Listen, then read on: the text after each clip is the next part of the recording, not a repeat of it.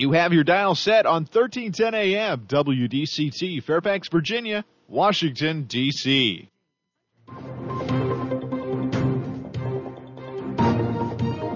워싱턴과 미국, 그리고 세계의 흐름을 짚어보는 라디오 워싱턴의 시사 토크쇼.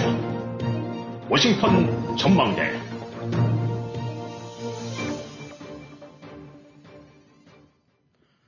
청취자 여러분 안녕하십니까 오랜만에 현명 아주 청명한 한 주의 시작 월요일을 맞이했습니다. 이 세계의 모든 정세가 오늘 날씨만큼 화창했으면 좋겠다는 마음으로 4월 11일 워싱턴 전망대 시작합니다. 러시아가 우크라이나 침공군을 지휘할 통합사령관을 새로 지정했다고 합니다. 아마도 전열을 재정비해 대대적인 공격을 퍼부을 전조가 아닌가 우려가 커지고 있습니다. 미국에서는 우크라이나에 대한 지원을 두고 여야가 모처럼 만에 한 목소리를 내면서 대러시아 강경 기제를 이끌어 가고 있습니다.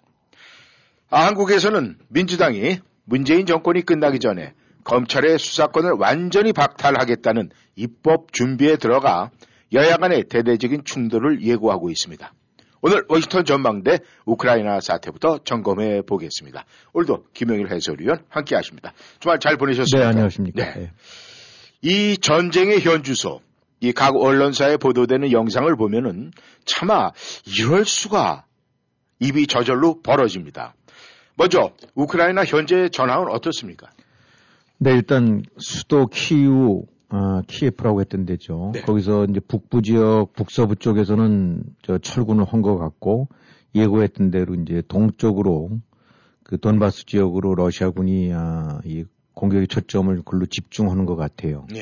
그래서 이제 여러 가지 전열을 재정비해서 그 저 키우 쪽에 있던 그러니까 수도권에 있던 군들을 빼갖고 뭐 아마 이제 장비라든가 휴식 같은 거 아니면 이제 병력 보충 이런 것들 하겠죠. 네. 그래서 이제 그렇게 해서 이제 동부 쪽으로 이동시키는 것 같은데 지금 하여튼 최근 들어온 거 보게 되고 나면은 그 또다시 이제 10km 이상쯤 되는 긴 러시아 차량 행렬들이 그쪽으로 이동하는 거를 아, 이런 상, 것들이 이제 위성 사진에 나오고 있는 것 같습니다. 네. 거기 보게 되면 뭐 탱크라든가 장갑차, 포차 이런 것들이 네. 이제 그런 것들이 같이 가고 있는 것 같은데 아무튼 당장은 안 되겠지만 1, 2주쯤 이내에 이제 본격적으로 그쪽에 그 러시아 군들이 재집결해 갖고 지금 어, 말씀했던 대로 이제 사령관도 통합사령관도 새로 임명을 했다니까 예. 그동안에 이제 여기저기 어, 각계 전투 드셨다가 이제 뭔가 이 그 통합 헤드쿼터가 만들어서 하는 것 같고 지금 그런 측면에서는 일단은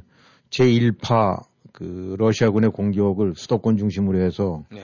아, 그걸 우크라이나군이 막아갖고 어, 그 점에서 이제 소기의 목, 그 성과는 거뒀는데 어떻게 보면 이제 훨씬 더 집중 내지 격화되는 제 2차 2파 전쟁이 네. 이제 벌어지지 않을까. 음. 아, 근데 이제 이렇게 전장 이런 측면을 봐서도 조금 좀 불리한가 봐요.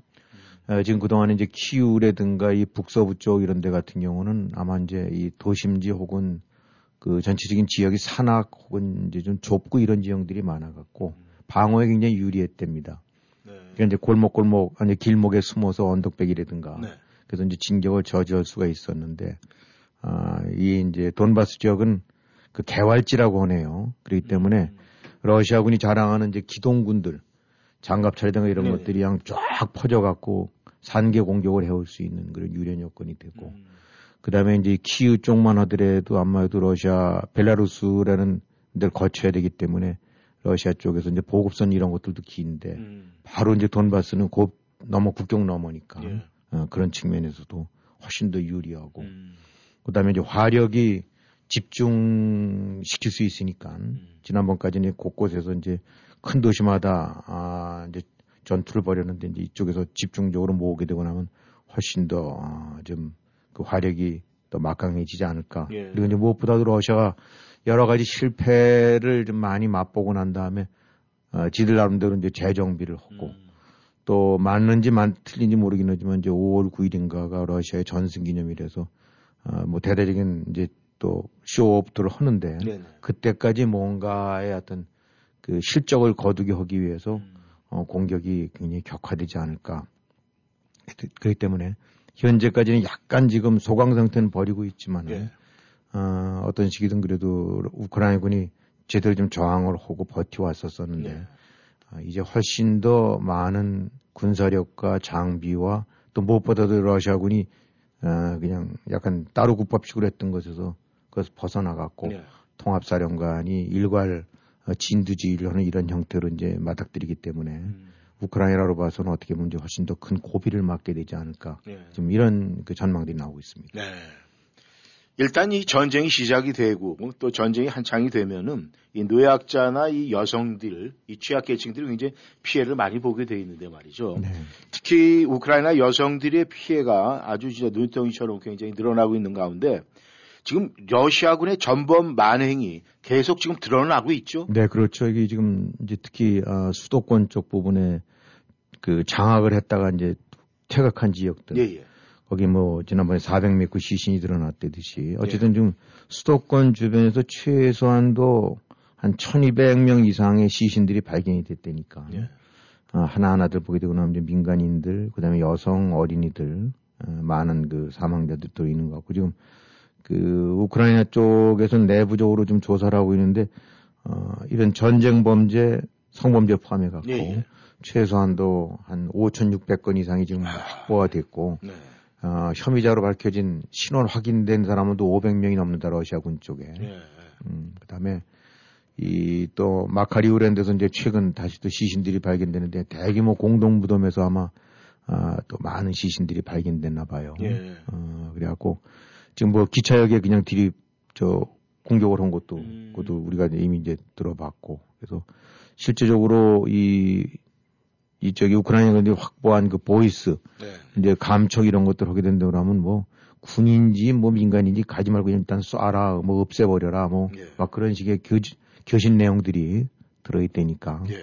아, 이 지금 더군다나 이제 새로 임명됐다는 사령관이 된 사람이 시리아 쪽에 그 러시아군이 진출했을 때 아, 이제 진두지휘했던 건데 아주 극도로 잔인하고 그랬던가 봐요. 예. 그래갖고 지금 그야말로 이제 이 독종 중에 독종이 또, 어, 할 수 있는 그런 음. 사람이 이제 여기 책임자로 와갖고 어떤 면으로 봐서는 뭐 지금 러시아 입장으로 봐서는 코너에 몰렸다고 할 수 있지 않습니까? 그렇죠. 아, 가령 이 기회 없애버리라든가 음. 아, 단시일 내에 빨리 뭔가를 보여라. 라는 이런 식이 될 여지가 있겠죠. 그래갖고 전번 같은 경우는 뭐 이제 향후를 어떻게 될지 모르긴 하겠습니다만 현실적으로는 지난번에도 한번 설명드렸지만 쉽지는 않을 거, 않을 수밖에 없는 것 같아요. 음. 특히 이제 그 푸틴이나 이런 다른 이제 그 러시아군 이제 책임자들이 현역에 남아 있고 러시아가 넘어가지 않는 한 예, 예. 어, 그걸 갖고 뭐 들어가서 체포해 올 수도 없는 거고 그러니까 어, 전범으로 이쪽에서 암만 비난하더라도 현실적인 처벌 가능성은 음. 어, 별로 쉽지가 않은 상태. 예. 그것이 되려면 정권이 뒤집혀서 어, 푸틴 자체가 쫓겨났다든가 음. 뭐 어떤 식이든 러시아가 완전히 두 손을 들었다든가. 예, 예. 어, 근데 이게 뭐 현실적으로 그렇게 쉽지 않지 않습니까? 네. 음, 하지만 어쨌든 일단은 러시아군은 북서부 쪽에서 산계돼 있던 거를 아, 일단 빼갖고 어, 다시 이제 그 돈바스 지역으로 하고 우크라이나 쪽에서는 이거 끝나고 나면 다시 키우로 돌아올 거다. 음. 아, 뭐 이런 식의 우려들도 있고 있기 때문에 이 전쟁이 얼마까지 지속이 될 수 있을지는 지금 사실 예측이 안 되는 것 같습니다. 네. 어, 김 의원께서도 말씀하셨다시피 대대적인 이제 돈바스 전투가 될 것이다. 이제 이렇게 말씀을 하셨는데 이제 그렇게 되면은 이 우크라이나도 나름대로 이제 대비를 해야 되는데 그렇죠. 이 미국과 서방이 우크라이나에 이 공격용 무기 지원을 좀 확대한다 이런 이야기가 들리고 있는데 그렇죠. 어떻습니까 그것은? 네, 이제 그 동안에 아, 미국이라든지 서방 측 나토 동맹들이 이제 지원해 왔던 것들은 주로 방어형이었습니다. 그러니까 네. 공격보다는 이제 탱크도 맞고 또 장갑차도 이제 폭파할 수 있는 건데 그것이 이제 뭐 미사일 같은 경우 성능이 좋다고는 하지만은 네. 그것이 뭐 러시아로 넘어가서 쏘는 건 아니지 않습니까? 음. 아, 이제 들어와 있는 아니면 진군에 오는 이제 무, 그 탱크라든가 이런 이제 그 자, 무장 차량들을 저 이제 폭파시키는 그런 거였는데 예, 예. 이제 지금 말씀드린 이제 돈바스 지역이 어떻게 보면 이제 그 건곤일 쪽의 승부가 될 것 같으니까 예. 방어용만으로는 뭐 거기는 도저히 아, 우크라이나는 견딜 수가 없다. 예. 그래서 이제 아마도 전차, 그다음에 전투기, 그다음에 함대함, 아 지대함 미사일 같은 경우 네. 함정을 이제 폭파시킬 수 있는 거라든가 좀더 장거리 미사일 이런 것들이 이제 공격령에 해당되겠죠. 그래서 뭐 여기 아, 한국으로 친다면 방사포 같은 경우가 이제 몇십 킬로미터를 나가듯이 네. 어, 미사일 그 견착식 미사일은 3, 4킬로밖에 안 나가지만은 음. 4, 5 10킬로미터 밖에서 어, 이제 러시아군 진지라든가 뭐 주둔군들을 공격할 수 있는 그런 무기들 네네. 이런 것들을 하는 것 같은데 사실 이제 이러면서도 굉장히 이제 걱정들은 하죠. 아, 왜냐면 어차피 이제 확전 같은 거를 굉장히 우려해 왔으니까. 음. 또 러시아 자체도 이제 엄포를 놓고 있고. 근데 이제 이런 가운데 일단 미국이 지난 6일에 이제 상원에서 그 통과시켰다는 이제 일종의 이제 무한정 리필 뭐 그야말로 그 저기 이제 무기들을 네. 이제 만장일치로 통과시켰는데 음. 아 이게 이 이제 이 법이 통과가 됐기 때문에 무기 대여법인데 네네. 근데 이게 뭐 70몇 년 만에 됐다는 건데 자고 2차 세계 대전 끝난 뒤에 이제 처음이라니까. 네. 그러니까 핵공룡만 핵무기만 빼놓고는 다 준다. 음. 아, 다 대여해 준다. 아, 이제 이런 식의 예. 저건데 그 당시 2차 대전 때는 그 당시 소련이 이제 연합군이었으니까 예, 예. 독일에 대해서 뭐 함정이 한 100여 척.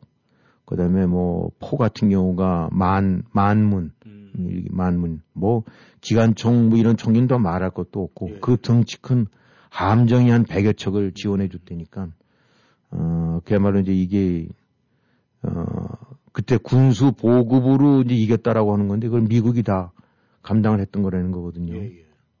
그러니까 이제 이 법이 시행이 돼서 헌된다는 얘기는 거기엔 탱크나 전투기도 포함될 수 있다는 것이 이제 들어 있으니까 음. 어, 그렇게 된다면 우크라이나에 대한 지원이 어, 소극적인 방어용 차원에서 적극적인 공격용 어, 이런 식으로 바뀌는 거니까 이 실질적으로 이제 어떻게 진행이 될지 모르겠지만 개념이 바뀌는 거라고 봐야 네. 되겠죠.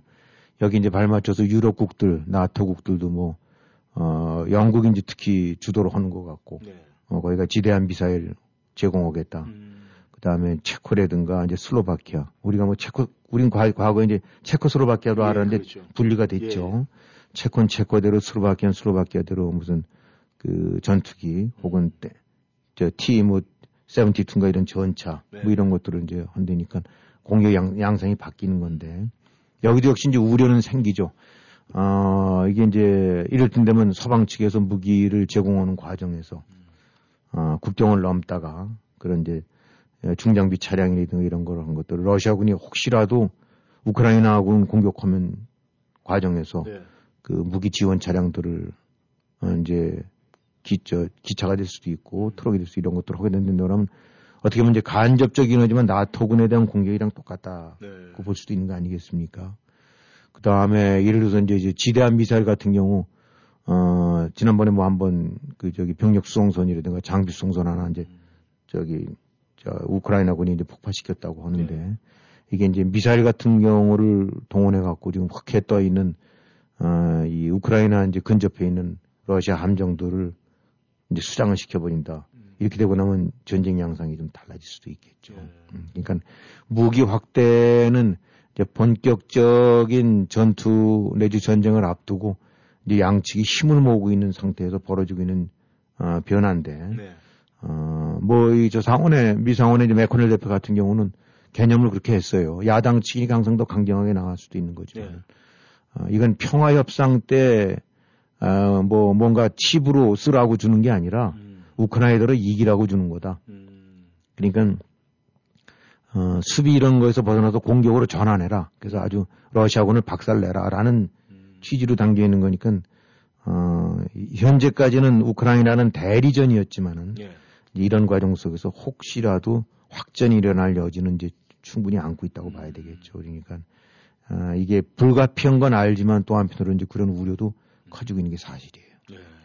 그렇다면 이번에 이제 미국에서 이런 법이 통과된 거 이런 모든 것을 종합해서 볼 때 어쩌면 이 법이 3차 대전의 시초가 될 수도 있고 3차 대전을 막을 수도 있는 그런 계기가 그렇죠. 되겠네요. 지금 항상 전장이라는 거는 어, 장담 못 하는 거고 만약에 이제 저 러시아군이 혹시라도 화학 공격 같은 거를 해서 언젠되면 네. 그것도 또 얘기 또 음. 달라지는 거 아닙니까? 그렇죠. 그러니까 지금 그런 측면으로 봐서는 이 경계선상에서 어 그냥 위험하게 넘나들고 있다고 봐야 되겠죠. 네.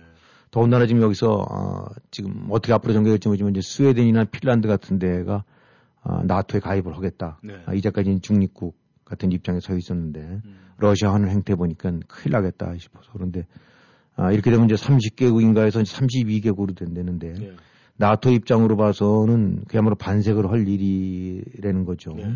스웨덴도 굉장히 막강하고 작지만은 한 20몇만 되고 특히 핀란드 같은 경우는 아주 그 과거에 러시아 소련군이 그냥 혼났던 네. 그런 간단치 않은 나라인데 바로 국경을 뭐 600마일인가 맞대고 있다니까 핀란드는 그대로 러시아랑 국경이 접하고 예. 있지 않습니까?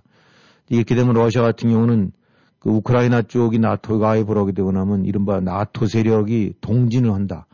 즉 러시아의 그 front line에 바로 코앞으로 다가온다는 거를 막기 위한 명분으로 했는데 네.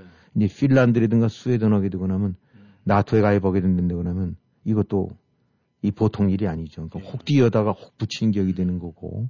그러니까 이제 또 러시아는 지금 협박을 하는 것 같아요. 가만 안 놔두겠다. 그러면서 어쩌면 나토 가입 전에라도 뭔가 압박을 가할 수 있는 네. 이런 식이 되고 나니까 전선이 지금 뭐 우크라이나 지원 과정에서 아니면 러시아 함대 공격 과정에서 또 지원한 공군기들이 어 경우에 따라서는 러시아 넘어가서 칠 수도 있는 거고 뭐 사실 우크라이나 입장에선 어, 막말로 지금 눈에 뵈는 게 없지 그렇죠. 않습니까? 내 동족 저들이 완전히 되고 나는데 그 다음에 이제 만에 하나라도 무슨 폴란드나 헝가리 뭐 거기까지는 지금 나토국인 그렇지만 음.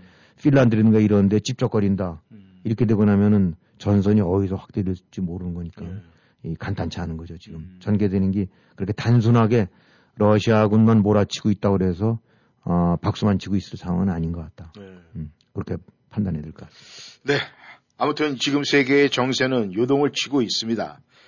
아, 시선을 잠깐 한국으로 좀 돌려봐야 되겠습니다. 지금 연일 그 검수 완박 뭐 이런 이야기가 계속 나오고 있는데 지금 한국에서 뭐 가장 큰 이슈인 것 같아요. 검수 완박. 이 도대체 무슨 소리입니까? 네, 뭐, 이, 그, 뉴스 이렇게 팔로우 하는 분들은 저게 무슨 와- 검수 완박이 뭐, 뭐, 뭔 말인가 한데, 네. 검찰 수사권 완전 박탈을 줄임말이 검수완박이에요. 네.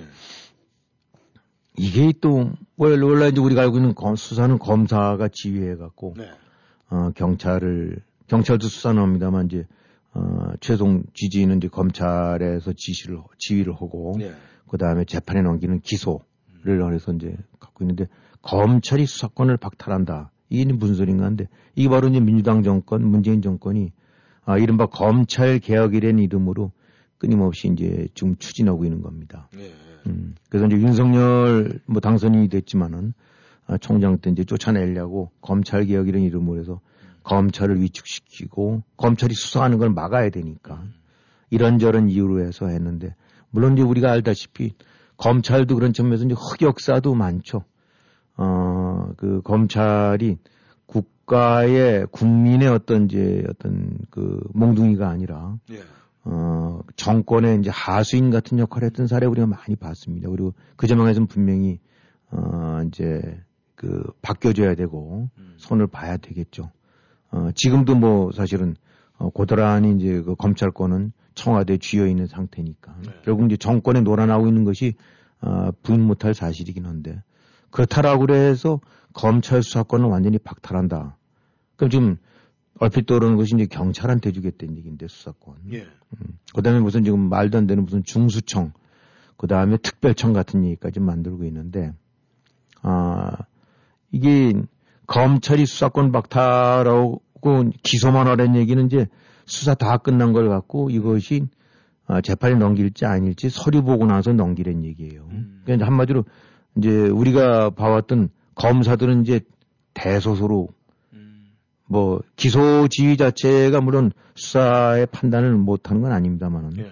어쨌든 간에 현장 아, 범인들을 체포하고 범인들을 신문하고 음. 그 과정 속에서 죄를 밝혀내고 또 경찰이 뭐 일방적으로 이 매도할 일은 아닙니다만 경찰이 못 미치거나 또 경찰이 문제점도 무수하게 많지 않습니까? 그렇죠.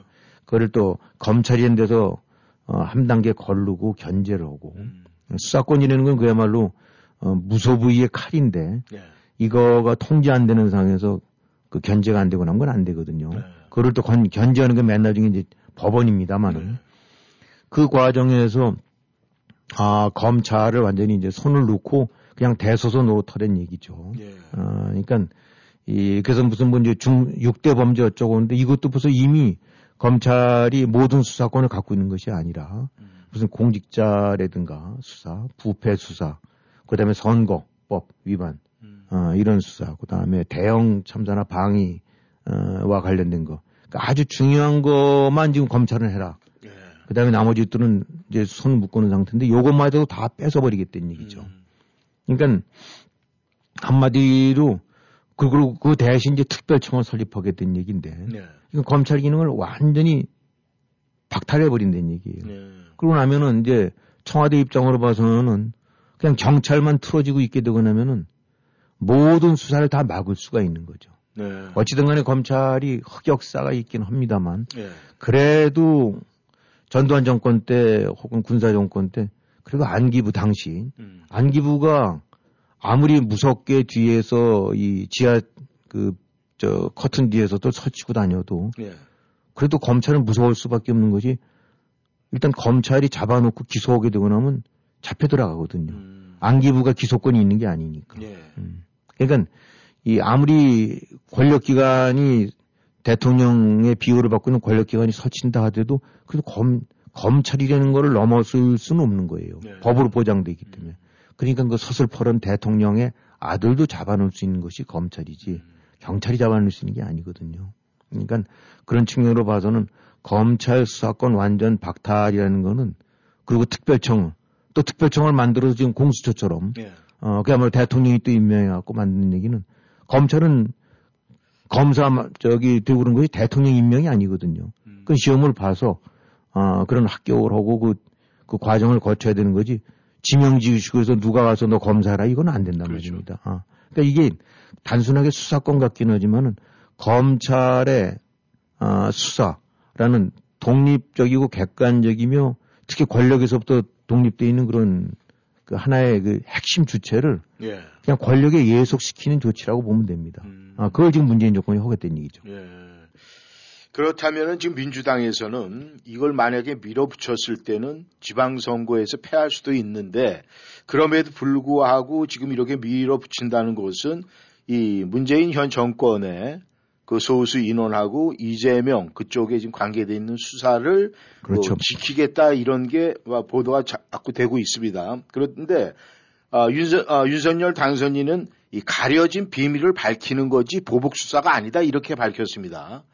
근데 지금 이런 시점에서 문재인 정권 측이 이를 밀어붙이는 이유는 분명히 있을 것 같은데 그렇죠. 뭐 뭐, 어떤 이유입니까? 뭐 그게? 뻔히들 다 국민들도 눈에 보고 있을 겁니다. 지금 이제 5월 며칠이면 5월 10일인가요? 어, 이제 저 권력이 넘어가죠. 예, 예. 어, 그러니까 지금 저 172명인가 그래갖고 완전히 밀어붙일 수 있는 머릿수로 예. 그래서 어, 그거를 하더라도 나중에 이제 새 대통령이 나오고 나면 거부권 행사할 수 있으니까 그 전에 음, 문재인 남아있을 때 얼른 처리를 하고 넘어가겠다. 예. 아, 이런 거니까. 그 이유는 뭐냐, 지금 그 검찰 무슨 개혁 어쩌고 명분하는데 윤석열이 쫓아내려고 했던 것도 결국은 청와대 수사하니까 발목 잡으려고 했던 거고. 예. 그게 실패해서 결국 윤석열이는 거꾸로 대통령을 만들어 놨지 않습니까? 예. 어. 근데 이제 선거에 지- 지고 나니까 이제 뭐 다급해졌죠. 아, 당장 이제 울산 사건 저거 고스란히 드러날 겁니다. 예. 문재인이 이제 가, 이제 관련됐던 것들. 네. 저건 피할 수가 없거든요. 예. 그다음 우리가 알다시피 이제 월성 원전 같은 경우 강제 그 가동 중지 이런 것도 다 이제 권력이 개입해 갖고 한 것들. 네. 이런 거 다 검찰이 수사를 하다가 지금 스톱을 하고 있는 상태란 말이죠. 네. 그 다음에 현재 문재인 정권 연루된 대형 비리 사건들 줄줄이 그 다음에 이재명 연결된 대장동 사건 예. 다 줄줄이 검찰이 지금 하면서 흉내는 내고 있지만은 위에서 찍어 누르니까 꼼짝 못 하고 있는 건데 예. 이거 이제 다들 줄줄이 밝혀질 거 아닙니까? 음, 그러니까 이제 앞으로 가시밭길이 남아 있죠. 예. 요걸 막아야 되겠죠. 음, 그게 이제 그렇게 되고 나면은 어, 검찰을 완전히 옥죄할 수 있기 때문에 네. 어, 그러니까 뭐 너무나 눈에 보이는 그러면서 이제 명 저 이름을 명분으로 이제 그걸 얘기해야 되는 건데 네. 뭐 지금들 이것 때문에 이제 검찰도 들고 일어나서들 들썽거리고 그러는데 어, 당장 못 보니까 지금 김호수 검찰총장 어, 본인한테 미안한 얘기인지 모르지만 세상이 다 아는 추미애 문재인 애완견이었지 않습니까? 예. 어, 그 다음에 무슨 이성윤 고검장 그 다음에 어디 이제 뭐 지검장들도 다 이제 이 권력에 아부해 갖고 어 이제 한 사람들이 질비한데 음. 이 사람들도 좀 모여 갖고 아 이건 안 된다. 음. 어이뭐 저 검찰총장도 자기도 어 사표 이거 한다면 사표 던지겠다. 음. 그러니까 뭐 오늘 했대는데 지검장들도 다 뭐 우리도 자리에 연연 안 음. 하겠다라고 하는 거니까 뭐 이것이 정권이 바뀌어서 어 다시금 뭐 이렇게 입장을 달리한 걸 수도 있긴 하지만은 예, 예. 아까도 말씀드렸지만 검사들이 존재할 이유가 없죠. 음. 그거 앉아서 기소권 저거 올리려고 하면 음. 어, 그야말로 뭐 검찰이 수사권 박탈되고 나면은 법원으로 친낸다면 재판권 박탈이랑 똑같거든요. 예. 여러 가지 마음에 안 드니까 야, 저 판사들 다 어, 니들 같은 경우 맨날 중에 도장만 찍고 음. 그다음에 그거는 다 여기서 특별 법원 만들어 놓을 테니까 거기서 해라라는 건 똑같은 건데 예. 이건 사법제도의 근간 중의 근간인 그 기본 그 권력에 독립된 수사 자체권을 아예 그냥 말살시키려는 거예요. 네. 음. 그러니까 그 의도가 뭐냐? 어, 이 이런 것들 검사 이 대한 한 나라의 그 저기 형사법 제도나 이런 부분들은 그야말로 이거 혹시라도 조금 변경 사항이 있게 된다 그러면 음. 그 과정 속에서 무수하게 많은 돈이요 이런 것들이 있어야 되는데 어, 지금 한마디로 이걸 막겠다는 얘기예요. 이제 방탄 아, 이 검찰 그러니까 이제 검찰을 무력화시켜갖고 이제 자기네들의 이런 치부를 드러내는 걸 막겠다는 얘기인데 지금 머릿수로 봐갖고는 이것이 아마 막을 수가 없는 것 같아요. 예. 어, 다수당이 밀어붙이게 되고 나면. 그래서 지금 뭐 청와대 이전 이것이 이슈가 아니라 예. 어, 선거가 끝났음에도 불구하고 대한민국은 지금 또 다른 권력이 예. 어, 또 다른 아, 이제 떠나는 권력이 마지막 횡포를 부리는 어, 이제 이런 양상을 맞게 된 것 같은데 저거 어떻게 마무리가 되게 될지 이건 뭐 장담이 안 되는 것 같습니다. 네. 하여간 그 조국의 세치혀가 이 국민들을 완전히 우롱을 해서 거대 여당을 만들어 나가지고 그 170여 석의 더불어민주당이 지금 횡포를 부리고 있는데 아마 수탈할 것 같지는 않네요. 어떻게 될지 모르겠어요. 이게 진짜 일단은 법으로 법이라는 이름으로 다수로 밀고 나가는 거면서 뭐 자기들이 온갖 무리수 지방선거 어쩌고 그러지만 그것보다는 살아야 되니까. 네. 어, 그동안에 이제 문재인 정권의 패거리들이 했던 온갖 만행들이 고스란히 드러날 텐데 그걸 막을 방법은 그것이 이제 유일한 그 방법이라 생각하니까 온갖 출혈 무릅쓰고 네. 밀어붙이려고 하는 것 같아요. 네, 청취자 여러분께서는 워싱턴 전망대에 함께하고 계십니다. 전하는 말씀 듣고 다시 돌아오겠습니다. 트위가 흔들리고 불편하세요? 음식을 편하게 잘 씹고 싶으시다고요? 브레덕 치과는 임플란트를 여러 개 아프지 않고 빠르게 심어 저렴하고 좋은 가격으로 틀니를 고정시켜 드립니다. 치아가 부러지거나 흔들려도 걱정 마세요. Same Day Tooth. 브레덕 치과에서 임플란트, 신경치료, 크라운을 당일 치아 치료로 도와드립니다. 최신 3D CT로 정확한 진단과 치료를 해드립니다. 메디케이드, 메디케어 등 각종 PPO 보험 취급합니다. 브레덕 치과, 조지 메이슨 건너편 571-339-3628 571-339-3628 와우! 특별한 세일 상품이 가득한 에난데일 K마켓. 일주일 내내 100불 이상 구매 시 배추가 박스에 9불99. 단, 박스 제품, 쌀, 도매 제품 구매에 대한 금액은 포함되지 않습니다. 이번 주 각종 모종 묘목이 입고돼 절찬리 판매 중입니다. 알배기 참조기가 파운드에 3불99, 오징어가 파운드에 2불 49, 냉동 삼겹살이 파운드에 4불 99, 갈은 돼지고기가 파운드에 1불 99, 오뚜기 진라면이 박스에 12불 99. 에난데일 K마켓에서 행복한 쇼핑 즐기세요. 받으셔야 합니다. 깜짝이야. 뭘 받으려는 거야? 어머님 받으셔야 합니다. 어, 깜짝이야. 너까지 왜 그래? 어머니 받으셔야 합니다. 뭘 받아? 마, 아이, 나, 나봐. 뭘 받아? 바디프랜드에게 관리 받으셔야 합니다. 브레인 마사지와 XD 안마 모듈이 탑재된 팬텀 2에 하이킥까지 난 파라오 2. 가문의 건강을 위하여 바디프랜드.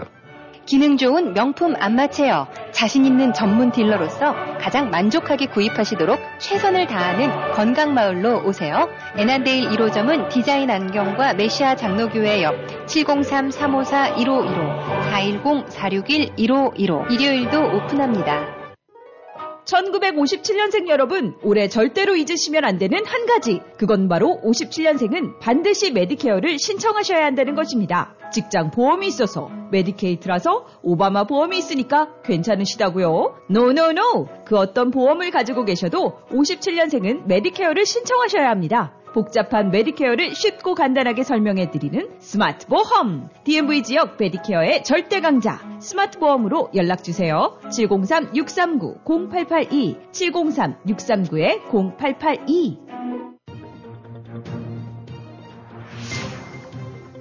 여러분은 지금 라디오 워싱턴 그리고 미주경제신문 대표인 김용일 해설위원과 라디오 워싱턴 콘텐츠 본부장 이구순이 진행하는 워싱턴 전망대를 함께하고 있습니다.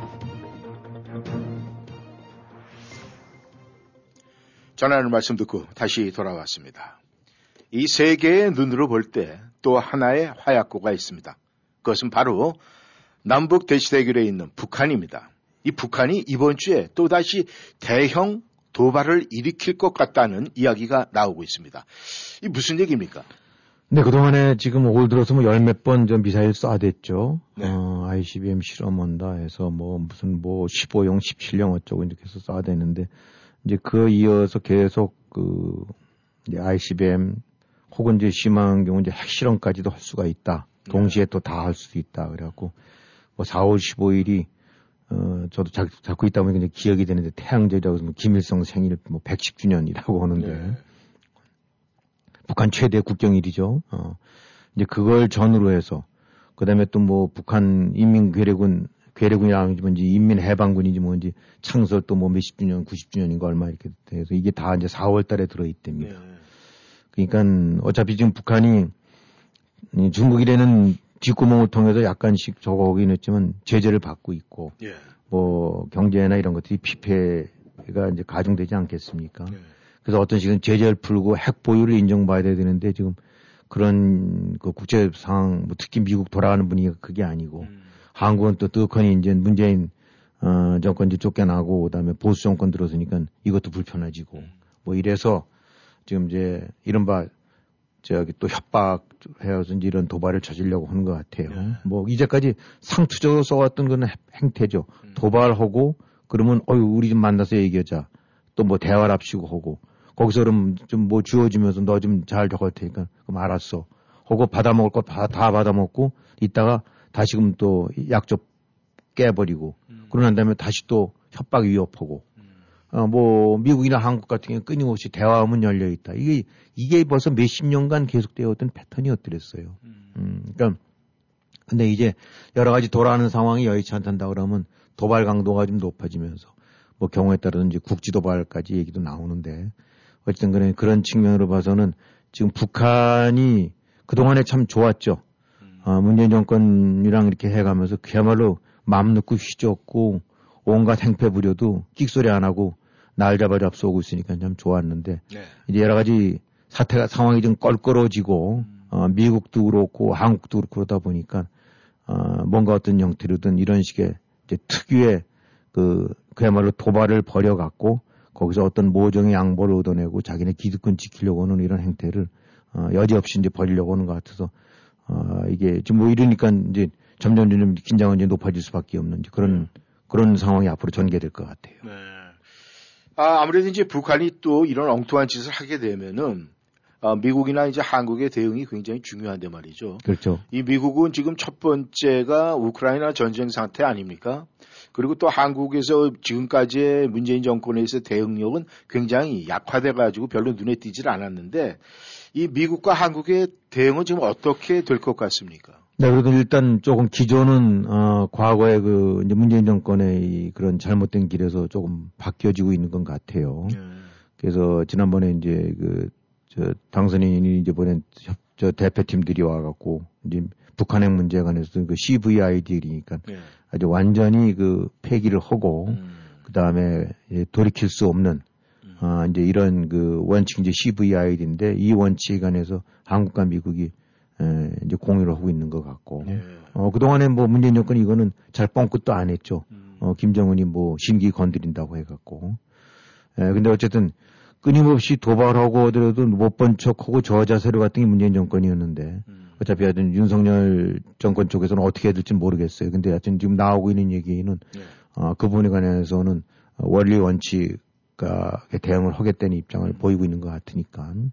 그래서 이제 이런 식의 사태가 전개가 되고 나면은 이른바 이제 전략 자산이라고 그래갖고 뭐 항모가 될 수도 있고 전폭기가 될 수도 있고 네.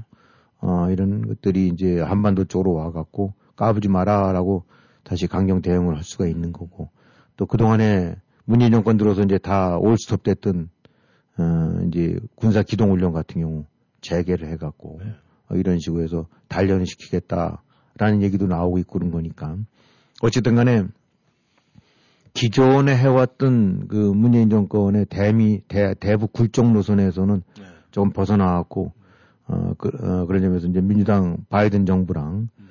어, 새저 한국의 윤석열 정부랑 이렇게 해서 그요 큰 원칙상에서는 그래도 원칙 대응, 강경 대응. 음. 어, 암만 대화로 대화 기조지만은 어, 용납할 수 없는 부분에 관해서는 그건 좌시를 안 하는 네. 이런 식의 대응들을 하려는 것 같아요. 그러니까 음.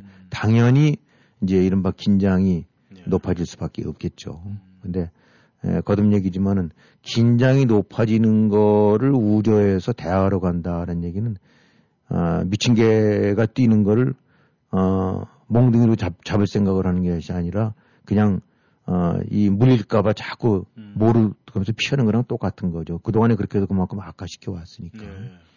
아, 그래서 그런 측면에서는 강경 대응이 아니라 미친 개가 뛰는 거를 몽둥이로 잡겠다는 거는 그것이 올바른 대응이지. 음. 어, 그거를 멀찍이 하면서 모르기는 것이 그, 그래서 지금 긴장을 피했다. 네. 한반도가, 아, 뭐 안정돼 왔다. 음. 그거는 이제 이 김정은 추종파들이 하고 있는 논리랑 바로 논리 그대로 답습하는 거라고 봐야 되겠죠.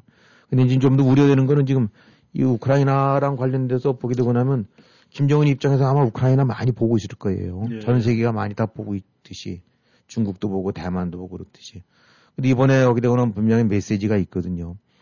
그 러시아가 저런 만행을 저지른데도 불구하고 어, 미국을 비롯한 서방국들이 방어 무기 정도만 제공해주지 그 이상 전선을 확대 안 한다는 건 바로 핵을 지니고 있기 때문에. 음. 저 러시아가 핵만 없다면 벌써 어떻게 보면 다 끝장냈을 수도 있을 텐데 네. 이 핵이라는 건 공멸이니까. 그래서 아마 김정은 입장에서는 핵을 놓치면 큰일 나겠다. 음. 어, 우크라이나가 핵 갖고 있다가 포기하고 나니까 적골 당하고 나니까. 그래서 어, 한편으로 봐서는 함부로 도발했다가는 크게 당한다. 이번 러시아조차도 지금 그 저렇게 질질 기는 거 아니냐라는 메시지도 있지만은 네. 또 한편으로 봐서는 핵을 손에 쥐고 있으면은 미국조차도 건드리질 못하는구나. 네. 아, 설설 경, 경우에 따라서 한수 접어주는구나. 음. 이런 메시지를 갖지 않게 갖지 않을까 봐요. 네. 그럼 김정은 입장에서는 더더욱 지금 쥐고 있는 핵을 놓치려 들지 않겠죠. 음.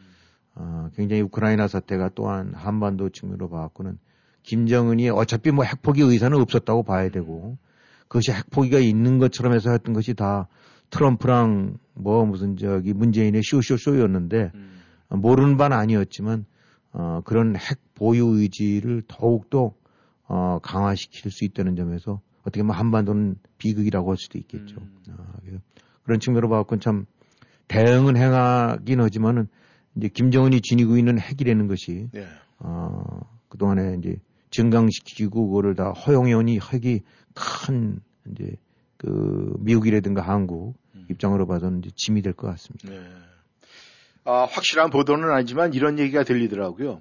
문재인 대통령이 방미를 했을 때 미국에서는 CIA 고위급, 그 다음에 FBI 고위급 인사가, 최고위급 인사가 한국을 외래 역방문을 해서 뭐 많은 그 윤석열 당선인 측과 무슨 대화가 있었다, 뭐 그런 얘기도 흘러나오고 있는데 이 사실 지금 요번에 흘러나온 얘기가 또 하나가 있어요. 뭐냐면은 이 김정은하고 트럼프가 이 그러니까 트럼프 대통령한테 문재인을 왕따시키는 서한을 보냈다는 김정은의 이야기 이것이 이제 얘기가 나오고 있는데 이거는 문재인 정권 이 재임 시절에는 절대 나올 수가 없는 얘기거든요. 그렇죠. 예. 근데 이런 얘기가 지금 어, 재임 중 막바지에 지금 이런 얘기가 나왔어요. 그럼 이런 선을 보낸 거, 또 이게 오픈이 됐는데 이런 문제에 대해서는 어떻게 생각을 하십니까? 네, 거기에 이제 일부 보도만 나왔죠. 예. 어, 그, 뭐, 서한, 뭐, 수십 통을 보내나 본데 그 중에서 20몇 통이 어떻게 이제 오픈이 돼 갖고, 예. 어, 거기서 얘기했다는데, 서한이기 때문에 뭐, 혹 광고할지 모르긴 하지만, 그야말로 국가의 대표자 간의 오간 서한이라는 얘기는 어, 가장 정확한 진실이라고 봐야 되거든요. 네. 아, 근데 그 내용을 한가 보면 기가 막힌 내용이죠. 그게 김정은이가 트럼프한테 2018년 9월 21일 어, 친서를 보내갖고 네. 어, 앞으로 조선반도 비핵화 문제는 남조선 문재인 대통령이 함께하는 게 아닌 각하와 제가 직접 논의하기를 희망한다. 그러니까 문재인 끼지 말고 당신이랑 나랑 얘기합시다. 네. 아, 이게 9월 21일 날 보냈다는 거예요. 어, 그러면서 동시에 또 왜 이렇게 문재인이 이렇게 자꾸 끼려고 드는지 어, 그, 저 불필요한 일을 하고 있는 것 같다. 네. 라고 얘기를 했다는 거죠. 근데 이 보낸 시점이, 어, 9월 18일부터 바로 3일 전에 네. 문재인 대통령이 2박 3일간으로 평양을 방문해 갖고 그 뭐 난리를 쳤었으니까 네, 예. 무슨 능라도 경기장인지 해 갖고 그냥 전부들 길길이 뛰고 업이 돼 갖고 그러니까 3일 전에 어, 평양 방문해서 난리를 쳐 갖고 뭔가 이거 뭐 무슨 남북한이 이제 다 된 것 같고 네. 핵이건 뭐건 이제 다 위험 더 떨쳐버린 것 같고 하고 났었을 때 바로 며칠 뒤에 김정은이가 이런 편지를 트럼프한테 보냈다. 음. 어, 그 트럼프, 그 편지 받은 트럼프 또 뭐라고 생각했습니까, 속으로. 근데, 저, 문재인 보면서. 네. 자, 그러니까 여기서 이렇게 보면 알지만은, 이 얘기는 뭐냐면, 아, 겉으로는 뭐 해서 뭔가 남북 어쩌고 하면서 다 뒷전으로는 전혀, 어, 딴소리하고 딴짓하고 있는 등뒤 비수고 준거 아닙니까? 그렇죠. 어. 네. 그러니까 이걸 날짜로 가지고 좀 그것이 훨씬 요즘이나 그랬던데면 그래도 그나마 나은데 음. 그야말로 그 당시 여기 되고 나면 평양 갔다 오고 난 다음에 뭐 문재인 정부는 길길이 뛰었지 않습니까? 그렇죠. 어, 이건 뭐 이제 대한민국 저 한반도 평화가 다 된 거고 어 뭐 소위 말하는 대화 유화 이런 거로 해서 어 모든 것들이 다 이제 made 된 것처럼 했는데 바로 어 2, 3일 뒤로 그 짓거리를 벌였다. 음. 얼마 전에 뭐 그 이거 말고 무슨 저기 저기 김정은이 쪽에서 발행한 우표 뭐 있었지 않습니까? 예, 예. 뭐남 저가 자기네들이 기념 우표. 네. 근데 거기에 뭐 트럼프랑 들어있는 거 들었는데 문재인이랑 들어있는 건 하나도 없다고. 네. 그러니까 결국은 이걸 보게 되고 나면은 이 편지 딱 한두 소절에서 나타난 바대로 완전히 김정은이 문재인을 데리고 놀았다. 네. 음, 대한민국 정권을 갖고 완전히 호, 속된 말로 호구로 알고 음. 그냥 그 완전히 저기 진짜 저 머저리로 만들어 버린 음. 아, 이런 것이 그대로 드러난 거죠. 이걸 모르고 알았는지 모르는지 알고 그랬던데도 더 용납할 수 없는 대역죄고 네. 모르고 그랬던 것도 그것도 그 어리석은 게 착한 게 아니지 않습니까? 아, 음. 이걸 모르고 앉아서 뭐가 된 것처럼 해갖고 끊임없이 남북한 교류 협력이니 철도 연결하고 뭘 하고 뭘 하고 해갖고 그냥 완전히 달떠 있었지 않습니까? 그렇죠. 음. 근데 이 뒷전에서는 이렇게 편지지를 주고받으면서 그야말로 뒷담화한 거 아니에요? 그렇죠. 예, 그렇게 보게 되고 나면 참, 뭐 우리 보통 국민들 입장에서 뭐 국정에 이렇게 할지 모르겠지만 이렇게 개인이라는 관계에서 보더라도 참 아찔한 일이, 야, 음. 저 뒷전에서는 저짓거리들 하고 있었구나. 어. 자, 그러는데 이거, 이런 걸 갖고 그러면 저 김정인이 뭐, 김정은이 저 죽일 인간 뭐 이래야 되느냐. 아, 뭐 맞죠. 네. 어, 그 짓거리 하고 있는 거. 근데 그 사실은 이런 상황을 만들고 자초한 거 누가 더 어떻게 보면은 아, 비난받아야 되느냐. 그들은 그냥 기- 문정은 정권이죠. 문재인 정권이죠. 네. 이런 짓거리를 고스란히 당한 거. 아, 예. 이- 이거 보게 되고 나면 뭐 많이들 이, 저기 비유들 듭니다만 2차 대전 때 그 히틀러에 당하고 온 영국 체인버린 총리. 네. 아, 이 거기 보면 소위 우리가 말하면 기시감이라는 거. 과거에 일어난 일이 똑같이 지금 일어난 것 같은 걸 그렇게 얘기하지 않습니까? 음. 그때 체인버린이 와갖고 네. 히틀러 만나서 히틀러 침공 안 한다. 네. 라고 하면서 나는 히틀러에게서 한 번 약속을 하면 믿을 수 있는 사나이라는 인상을 받았다. 음. 그러면서 여러분들 더 이상 저기 뭐 그 당시 뭐 이제 젊은 친구들 전쟁 남은 그러니까 겁먹고 이제 막 하는데 젊은이들 향해 갖고 더 이상 이제 유럽에 전쟁은 없다. 음. 아, 우린 나는 평화의 메시지를 갖고 왔다. 여기 똑같잖아요. 네. 문재인이 평양 떠나면서 어, 지금 문재인 정권의 그 뭐 정의용서부터 시작해서 그, 그 소- 소위 하수인들 그, 그 사실은 그, 그 이상 표현도 써야 되는데 네. 어, 뭐라고 그랬어요? 김정은이 샤프하다. 굉장히 뭐 합리적이고 뭐 무슨 뭐 이런 인상을 받았다. 히틀러에게 한 번 약속을 하면 믿을 수 있는 사나이라는 인상을 받았다. 챔벌레인 그냥 평생 지금 그 놀림 당하잖아요. 그러고 난 다음에 바로 저기 1년 뭐 최진아라서 그냥 폴란드 침공했거든요. 음. 그 지금 김정은이 그렇게 하고 난 다음에 바로 2, 3일 뒤에 편지 보낸 거 아닙니까? 네. 야, 문재인 빼라. 제가 왜 자꾸 끼냐? 딱, 너랑 나랑 엉아들끼리 할 일이지. 이, 이런 꼴 당한 거야. 이런 거. 이 바로 그러니까, 바로 체인벌린이 고스란히 지금 문재인, 어, 김정은이 히틀러, 어, 늘 그래 왔었더랬어요. 그 진면목을 파악 못하고 휘둘림 당한 게 천치고 바보죠, 뭐. 그래서 김정은 문제가 아니라 문재인 더 훨씬 더 큰 문제였다는 것이 입증이 된 거죠. 근데 이제 이런 편지가 살짝만 보도되고 끝났는데 이거 사실 큰 일이거든요. 그렇죠. 결국은 그동안의 문재인 정권의 5년의 역사가 고스란히 북한에 대한 것들이 얼마나 공허하고 그, 그, 그야말로 저기 허무한 망상 속에서 있어진가를 고스란히 이게 표현해준, 입증해 주는 그런 문건인데 이런 부분들이 국론화돼 갖고 어, 다시 리뷰를 하면서 아, 이게 결국은 잘못된 거다. 이번에 이제 독일 같은 경우 그 저 메르켈이라든가 예. 그 전에 메르켈은 뭐 발칵했지만은 고전 대통령 같은 경우 이제 러시아에 관해서 친러적인 입장을 취했던 사람들 같은 경우가 반성을 했지 않습니까? 예. 그때 이랬는데 보니까 이번에 러시아 행태 보니까 우리가 그때 잘못된 것 같다. 어. 바로 그런 것들이 필요한 거죠. 이것이 개인 문제가 아니라 나라 전체의 역량을 모아서 해왔던 정책이 결국은 이렇게 아, 뒤통수를 맞고 헝그레고 나면 아, 그 점에 관해서는 아, 좋은 뜻으로 자꾸 좀 어떻게 하려고 그랬던 것이 결국은 상황 판단이 잘못됐던 것 같다. 라고 판단을 하고 어, 그 점에 관해서 사과를 하고 왜냐하면 이것은 개인의 저것이 나라가 아니라 국가니까. 그렇죠. 음. 근데 그런 부분들로 해서 하는 그런 기획기보단 그냥 덮어버리고. 그런 거, 그 저거 그냥 벌떼같이 일어난 좌파 언론들 한 줄 언급도 안 하죠. 그 다음에 그 집권당이라고 했던 그 민주당들 그냥 저기 꼭 홍위병처럼 떠들었던 남북 허게 되고 나면 거의 완전히 그냥 광기 비슷하게 저 북한에 관해서 했던 것도 전부 입 다물고 있죠. 그거 한마디로 보게 되거나 얼마나 당신 자기들이 어 머저리 취급당한 걸 바보 취급당한 걸 다 나오는데도. 근데도 또 본된 되면 여전히 뭐 퇴임 앞두고 40% 가까이 육박을 한다. 한 정말 어, 이거 이건 뭐 무슨 어떤 개인에 대한 뭐 이런 것이 아니라 이런 사안을 두고 봤을 때 어떻게 아, 이런 것들이 끽소리 안 하고 넘어가고 거론 안 하고 어 이런 부분들이 더 덮여지고 어 그러는지 도대체 이런 그 이렇게 맹목 추정하고 있는 이 이른바 문바들은 도대체 어떤 사람들이고 이 사람들의 가치관은 뭐고 뭘 추구하는지가 정말 궁금해요. 정말 궁금합니다. 내이 보면 말이죠. 이, 이 좌파 뭐 이런 얘기 나오고 있는데 이 사람들한테 이 DNA 검사를 좀 해야 될 것 같아요. 왜 그러냐면 말이죠. 미국의 FDA도 이 성분 분석표가 첨부가 안 되면 절대 허가를 안 해주거든요. 그러니까 정치하는 사람들 말이죠. 이 성분 분석표가 좀 있어야 돼요. 그래서 유권자들이 정확하게 성분 분석을 해가지고 뽑아줘야지 이런 모든 사람들이 결국은 이 DNA 변형시켜가지고 유전자를 바꿔버리는 건 마찬가지거든요. 이래가지고 이런 짓을 하고 있는 건데 참 깝깝합니다. 이제 문제는 말이죠.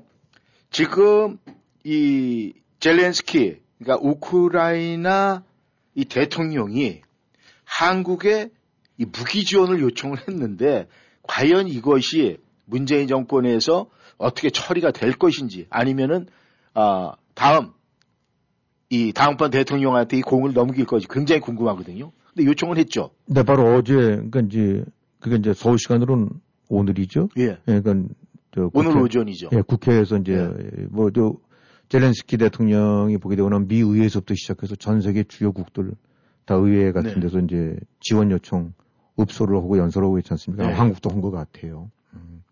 뭐 어제 한 것이 아니라 이미 이제 그동안에 여러 경로로 해갖고 우리 좀 도와달라. 뭐 도와달라는 게 지금 무기 이런 그러니까 여러 가지 병참 지원 같은 거 아니겠습니까? 그런 거 했대는데 어, 어제도 뭐 이제 의회 저 한국 국회 연설 통해서 지금 뭐 탱크라든가 이 러시아군의 미사일 이런 거 막으려면 우리가 이제 무기가 필요하다. 음. 이제 우크라이나 국민들 좀 살릴 수 있는 어, 무기가 필요하니까 좀 도움을 달라라고 네. 또 특히 6.25 때 당신도 도움 받은 거 아니냐, 그래서 네. 살아난 거 아니냐라고 음. 얘기를 했나 봐요. 네. 근데 자 이게 아, 이제 이거에 관해서 어, 일단 지금 나온 공식 입장은 국방부라는 식으로 해갖고 살상용 무기는 뭐 우리는 좀 곤란하다. 음. 음, 라고 해서 어, 그동안 해왔던 대로 아마 담요 주고 뭐 모포 주고 무슨 헬멧 좀 주고 이런 식인가 보죠. 네. 어, 근데 자, 이 문제가 그럼 과연 지금 우크라이나를 대놓고 뭐 아주 그냥 발벗고 지원해 줘야 되냐 말아야 되느냐 뭐 이 부분에 관해서 일도 양단하듯이 어느 쪽이 선이고 어느 쪽이 뭐 그러다라고는 할 수 없을 여지는 있다고 봅니다. 네. 아, 국가 간의 이슈라는 거는 꼭 뭐 도덕과 뭐 무슨 도리만으로 되는 것이 아니라 음. 또 냉정한 국익과 뭐 이런 이런 것들을 계산해야 되겠죠. 그러니까 네. 그 부분들이 그냥 뭐 저기 저선 긋듯이 배 자르듯이 무 자르듯이 이렇게는 안 될 수도 있는 건 알겠어요. 예. 하지만은 또 그렇기 때문에 국가의 정책이 어, 양날의 칼이 된다는 거 부담이 된다는 걸 알겠는데 자 근데 모르겠습니다. 이것이 이제 개인적인 의견일지 모르긴 하지만은 그 사람도 그렇고 국가도 그렇고 이렇게 그야말로 어, 지녀야 될 가치와 원칙, 도리가 있습니다. 네. 음, 그리고 국가도 전 마찬가지라고 봐요. 음. 음. 근데 이번 전쟁 같은 경우 우크라이나 아 이래서 무슨 어디 어느 나라 어느 나라 사이에 이제 내전이나 이런 데면 또 양상이 좀 다르긴 하지만은 네. 사실 국가와 전 국가 간의 전쟁 때 그 완전 그 어떤 선과 악 대결 같은 거는 참 있기 어려운 게 보통 국가 전쟁이에요. 네. 아, 영국과 만약 프랑스가 싸운다면 서로 선이라고 하긴 하겠지만 둘 다 보게 되고 나면 다 뭐 그럴듯한 이유들이 있는 거거든요. 네. 근데 이번 전쟁 같은 경우는 좀 다르지 않느냐. 음. 우크라이나를 침공한 러시아나 이런 부분은 정말 보기 드물게 아, 명백하게 절대 악이 과의 선과의 싸움 아니냐. 네. 이건 아주 누가 보더라도 명명백백하게 러시아가 손가락질을 받아야 되고 비난받아야 될 더군다나 전쟁 범죄 온갖 민간인 학살 이런 것들 네. 더 말할 게 없지 않느냐. 이건 피리어드다. 그러면은 러시아와 국익상에서 뭐 무역이 걸릴 수도 있고 삼성전자 팔아먹어야 되고 음. 뭐 거기서 모두 가서 또 이해관계가 걸려 있겠죠. 네. 어. 그러나 그런에도 불구하고 어떤 거의 부분에 가서는 확고한 원칙을 지켜야 될 게 아니냐. 음. 그러면 한국이 취할 입장은 더군다나 이제 그래도 역량이 있는 세계에서 영향이 있는 국가 중에 하나로서는 어떤 노선을 취해야 될지 눈에 들어오는데 네. 아, 그렇지가 않은 것 같다. 더군다나 또 한국이 어떤 나라냐. 이게 우리가 알다시피 6.25라는 걸 당해갖고, 어, 유엔이 16개국을 보내서 연합군이 와갖고, 음. 한국을 어차피 그 구렁텅이에서 막아낸 거 아닙니까? 네. 세계에서 과거 유엔 역사 중에 지금 유엔이 아주 무력화돼 버렸지만은, 어, 단순하게 무슨 탱크나 미사일 지어놓은 것이 아니라 병력들까지 해서 파견해갖고 나라를 지켜준 그런 도움을 받은 데가 대한민국밖에 더 있습니까? 그렇죠. 그러면은 딴 데는 사실 외면한다 하더라도 야 우리는 우리가 당해봤는데 이건 안 돼. 음. 라고 더욱더 적극적으로 나서야 되는 것이 그 대한민국의 도리 아닌가. 네. 예. 세계가 아니라 모든 사람이 보고 옳다고 해야 될 일이면 네. 여러 가지 좀 이익이라든가 국익상에서 약간 손해볼 여지가 있다 하더라도 어, 해야 되는 게 아닌가 한데 네. 살상용 무기는 아니다. 그리고 어, 지난 시간에도 말씀드렸습니다만 뭐그 그 뒤에 팔로업을 잘 안 되고 얼마인지 모르긴 합니다만 어쨌든 우크라이나에 대해서가 한국 정부가 10만 불 도와줘서 고맙다라고 했는데 음. 참 아, 지금 보니까 저기 뉴질랜드 같은 데도 뭐 3천만 불 냈다라고 그러더라고요. 병참 네. 지원하고. 음. 뉴질랜드나 한국이나 뚝 떨어져 있는 나라에는 매일 반인데. 근데 한국이 10만 불, 뭐 그 이후로도 조금 줬을지도 모르겠죠. 음. 10만 불 갖고 할 나라인가. 네? 이참 비겁하고 옹졸한 국가라는 얘기를 들을, 듣지 않을 수가 없다. 음. 어. 이건 꼭 어떤 느낌이 줘야 되냐면 그냥 어느 집이 우리 이웃집이 거덜이 나는데 불안당들이 들어와갖고 지금 사람 때리고 죽이고 불지르고 오는데 네. 그래서 그걸 막으려고들 하는데 싹 커튼 뒤에 숨어서 지켜보면서 주판을 튕기는 것 같은 예. 그런 인상을 갖게 만든다. 음. 우리 16개국이 만약에 저걸 안 했었단다 그러면은 예. 아 이게 이렇게 되고 나면 사실 그 당시 16개국 참전했던 나라의 대통령이 누구였는지 총리였는지 우리는 모른다. 예. 단지 우리는 아, 미국, 뭐 캐나다, 호주, 콜롬비아가 참전했다는 것만을 한국을 도와주러 왔던 거 아는 거 아닙니까? 그러니까 문재인 정권은 가고 한국만 남는 거예요. 음. 아, 우크라이나 전쟁 때 한국이란 나라가 어떻게 했는지 그냥 고스란히 한국이 대한민국이 책임지는 거죠. 음. 어, 바로 이런 비적, 비겁한 짓거리를. 어차피 그때 안 도와줬으면은 그때 이 저거 하지 않았으면 지금쯤 잠실 운동장에서 어떻게 보면 이제 4월 15일 태양절 맞아갖고 우리 자식들, 우리 손자, 손주들이 어, 장군님 만수무강하시고 카드 섹션 하고 있을지 모르는 나라예요. 네. 그거를 막아줬는데 이런 짓거리를 벌인다. 아, 그건 참 아, 여러 가지 뭐 이유도 있긴 하겠습니다만 네. 어떤 경우로 보더라도 나라가 뭐 가난해서 그렇다? 한국이 그런 나라 아니잖아요. 지금 한국의 뭐 미사일 이런 것들 같은 경우는 세계 최저건데 네. 뭐 최신의 미사일을 주는 것이 좀 부담스럽다 한다는데 그러면 총을 줄 수도 있고 얼마든지 그 적절한 그 예, 어떤 저 저거 표시를 할 수 있는 거거든요. 근데 돈신만물에 그 다음에 다음 연화 주겠다, 헬멧이나 주겠다라는 거는 이 입이 뭐 저 광주리 됐다 하더라도 어 치사하고 비겁한 나라라는 거는 오명은 피하기, 피하기 어렵다. 네. 아, 그리고 어, 지금 모르겠어요. 저 윤석열 정부가 정권이 이제 새로 앞으로 어떨지 모르겠는데 어, 거기도 좀, 어, 제 입장으로 봐서는 좀 그래요. 네. 어, 이, 뭐 지금 보게 되고 나면 외교 안보 노선 이런 것들 같은 경우 이제 아, 앞으로 이제 들어설 정부긴 하지만 여러 가지 방책 정하지 않습니까? 그러고 나면 우크라이나 이런 부분에 관해서도 얼마든지 원칙은 표시할 수 있고 자, 하여튼 우리 새 정부 들어서게 되고 나면은 어, 단호하게 해서 지원하겠다라고 했는데 꿀먹은 버니처럼 있는 것 같아요. 수적 그것도 커튼지에 숨는 건지 모르긴 하지만 어쨌든 그 속내는 모르긴 하겠는데 현재 문재인 정권이 취하는 우크라이나에 대한 대책 이런 걸 보게 되고 나면 네. 한마디로 치사한 정권이다. 치사한 나라를 만들고 있어요. 지금. 네. 네, 감사합니다. 오늘도 김영일 해설위원 수고하셨습니다. 네. 아, 72년 전에 38선을 무너뜨리고 침공을 한 것은 소련제 탱크였습니다. 오늘 여기까지입니다. 감사합니다. 안녕히 계십시오. Thank you.